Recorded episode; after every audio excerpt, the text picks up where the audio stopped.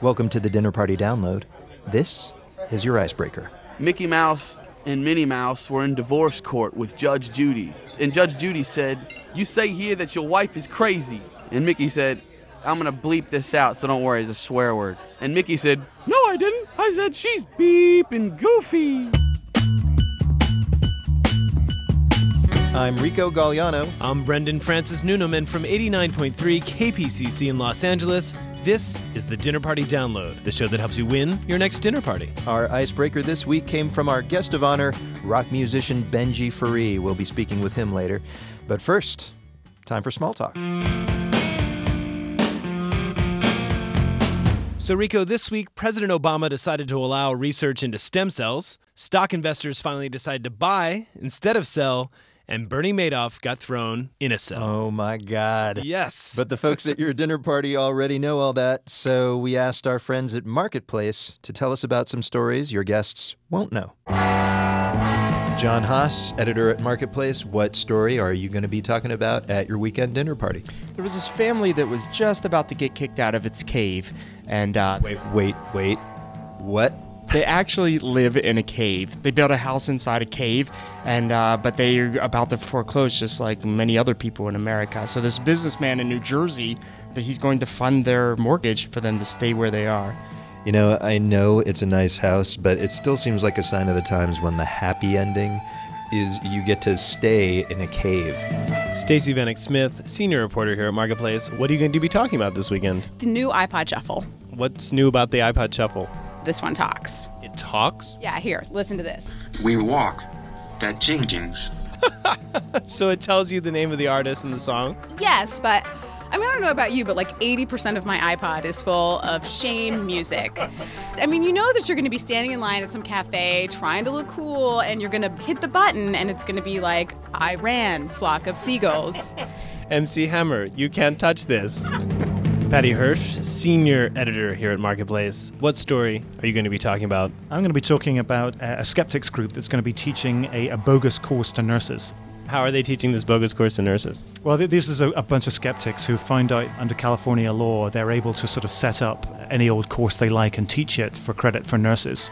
And they're just saying, you know, it's ridiculous the kind of things that can get taught. So they're teaching this fake course, which includes anthropomancy, which is the art of reading entrails and telling people's future from it.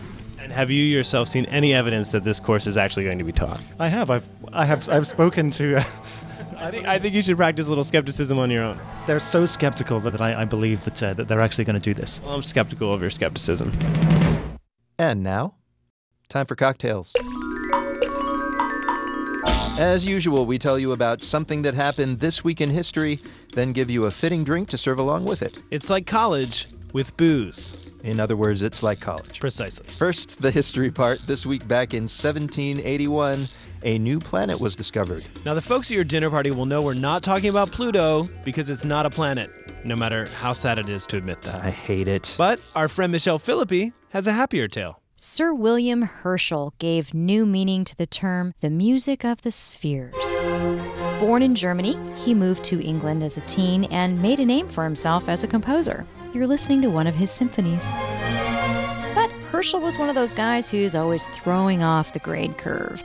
Once he mastered music, he just had to master math, which got him interested in astronomy. So interested that when he couldn't afford a telescope, he made his own.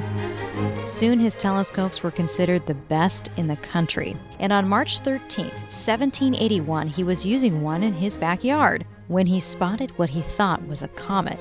Turned out it was a planet, the first new one to be discovered in thousands of years. King George III set him up with a sweet salary and asked him to name the new world. Herschel wisely went with Georgium Sidus, George's star. It was the first planet not named for a Roman god. Herschel thought that was appropriate for his enlightened era. Of course, he and other enlightened men of the day also thought the sun was probably inhabited. Anyway, the name wasn't a big hit, especially with England's enemies. For a while, the French just called the planet Herschel. But 70 years later, even England agreed on the name Uranus, after the Greek god of the sky. And yes, that's the correct pronunciation, though giggling grade schoolers of our enlightened era will beg to differ.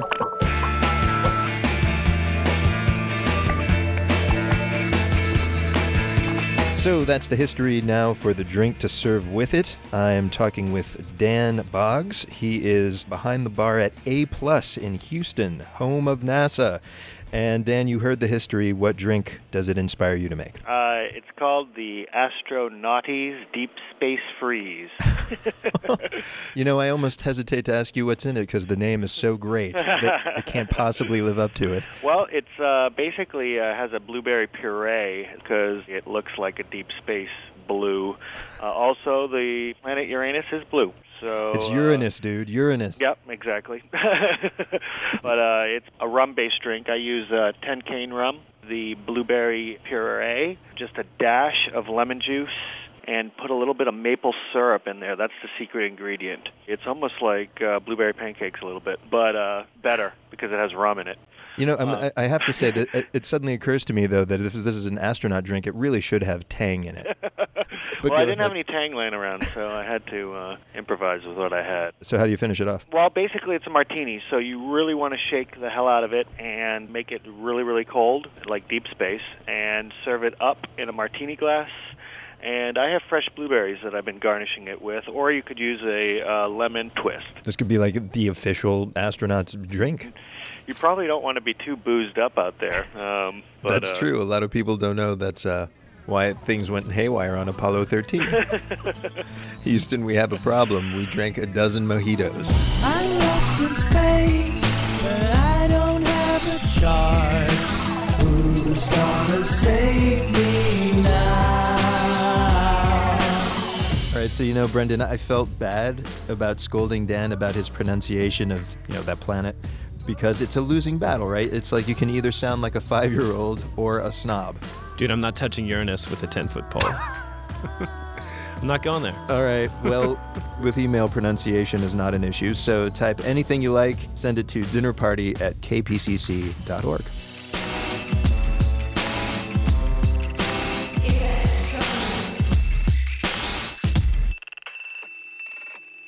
Our guest of honor this week is Benjy Ferree. He has a new album out called Come Back to the Five and Dime Bobby Dee, Bobby Dee. It's about child actor Bobby Driscoll, who Peter Pan was modeled after.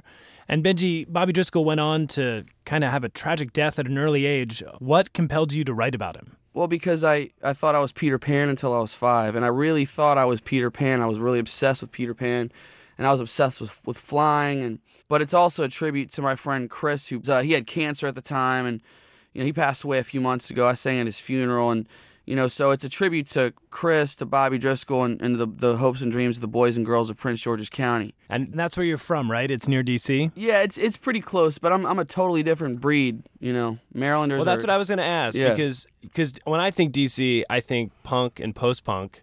Your heroes strike me as being T Rex, Led Zeppelin. Uh, is that a regional distinction? No, no. Well, I'm obsessed with like, Sam Cooke and Johnny Cash are my heroes. Okay. I mean, I definitely grew up on you know Zeppelin in high school because that was the one band that that frat boys liked that you could also bond with. You could also agree with. Um, Steve Miller. I'm an apologist for Steve Miller. I mean, he's got some jams, you know, and I, you know, I, I love me some Zeppelin, but I don't really like sit around and they don't make me cry. What about You know Freddie what I'm saying? Mercury? Does he make you cry? He makes me cry. Yeah. Because All there's the a little time. bit of that too. There's a little Queen in there. Well, I wear that with a badge of courage. When you're running for dear life and there's nowhere else to turn, when a candle's left alone on fire, something just might burn. It's called fear,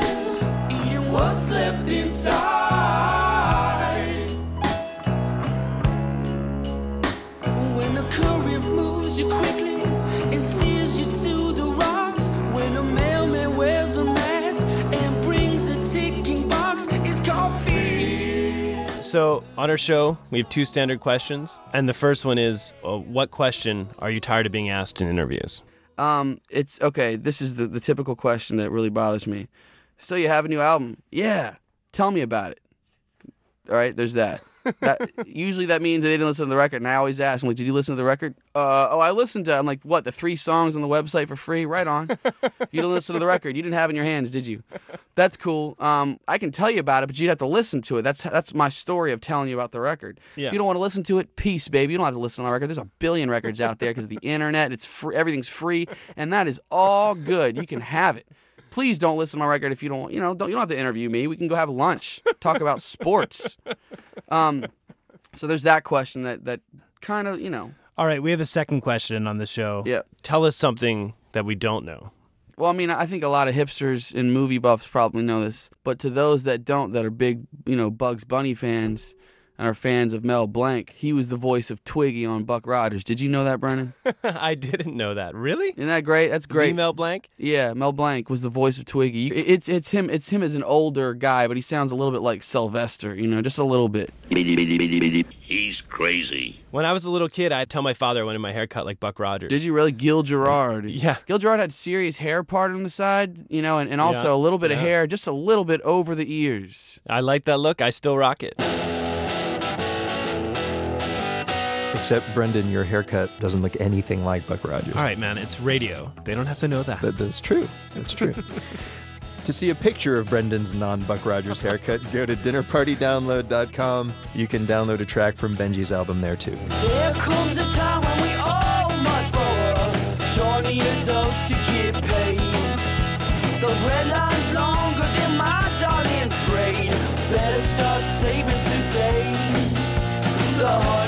birthday of the crash ain't so far away. You might jump out of the window just like they did on that day. Bring out the needle and thread. Yeah. So we've met our guest of honor. Now it's time for the main course, the part of the show where we usually learn about food, but as I understand it, not this week. That is right, Brendan. Today, we feast on knives. Sounds like someone was watching Les Miserables again.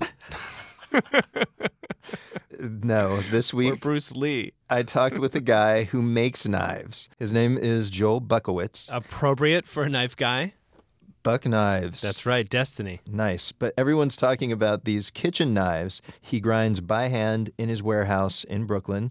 Uh, he calls his business Cut Brooklyn. But it turns out knives were not his first calling. I guess at the age of 25, I made a decision that I was going to be a novelist. What kind of books did you write? Uh, literary fiction, I guess. It was about a climbing trip in Africa. And I had spent some time over there, so it was like hideously autobiographical. But it was a fun, like, two years, two, three years. And I get the connection between writing and knife making because I know writing makes me want to stab my own eyes out. But for you, what took you from novels to knives? what it was for me was I had just finished this massive piece. So I messed around and uh, I did lots of things like fishing, hiking, outdoorsy type things. So you were kind of like Hemingway. I, I don't know about like Hemingway, but somehow the leap from that work to like making a knife was pretty short.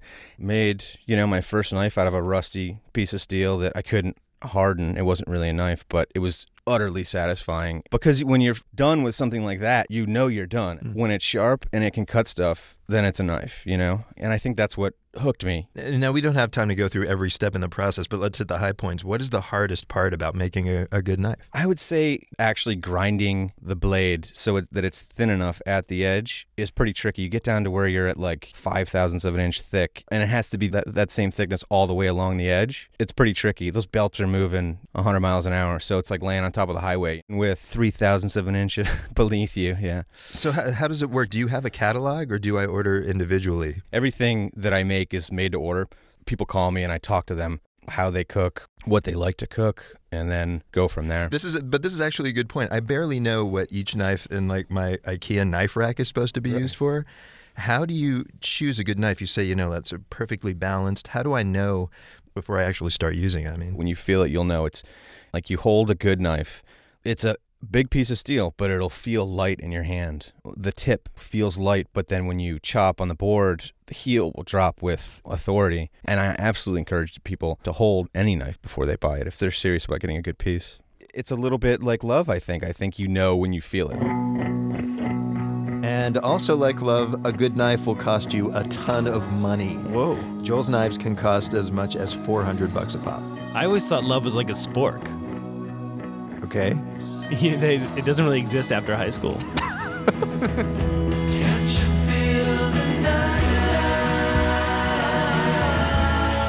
Just kidding. And that's the dinner party download for this week. Special thanks to our researcher Jessica Dial, also Kevin Ferguson, uh, Eric Johnson, and Laris Kreslins. Okay. And of course, to John Rabe and Queena Kim, We're regular contributors to their show Off Ramp. You can hear it at kpcc.org. We leave you, as always, with One for the Road, a song to listen to on your way to or departing from this weekend's dinner party. It's from the appropriately named singer Emmy the Great, and the song is called First Love. Oh, so it's about knives. Sporks. bon appetit. I remember how we met, but your name I forget, like the door that I have kept unopened. I remember it was wet, and the swelter, and the sweat, and the shelter of the bed we were cloaked in. You were stroking me like a pet, but you didn't own me yet, and the tape in the cassette deck was choking. Spat out a broken hallelujah. I'm Rico Gagliano. I'm Brendanum. But the kids just call us Uranus. Yeah.